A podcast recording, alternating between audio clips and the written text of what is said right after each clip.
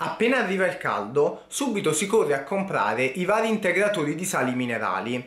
Ormai i mass media e le varie pubblicità sui social ci bombardano così tanto fino a farci pensare che tali integratori sono necessari quando le temperature aumentano e si inizia a sudare un po' di più. In realtà non è così. Questi integratori pieni zeppi di sali minerali nel 95% dei casi non servono affatto e ora vi spiegherò il perché. Allora, il sudore è composto principalmente di acqua e di sodio, sotto forma di cloruro di sodio. Quindi, per la reidratazione, basta semplicemente bere un po' di più e assumere del classico sale da cucina. Il sale però nella nostra alimentazione è già presente in maniera abbondante ed eccessiva, di conseguenza non è necessario assumerne di più, né tantomeno sono necessari tutti questi integratori carichi di sali minerali come magnesio, potassio e così via. Questi integratori idrosalini potrebbero essere utili per alcuni atleti che svolgono degli allenamenti molto intensi in particolari condizioni meteorologiche. Quindi d'ora in poi non buttate soldi per integratori poco utili.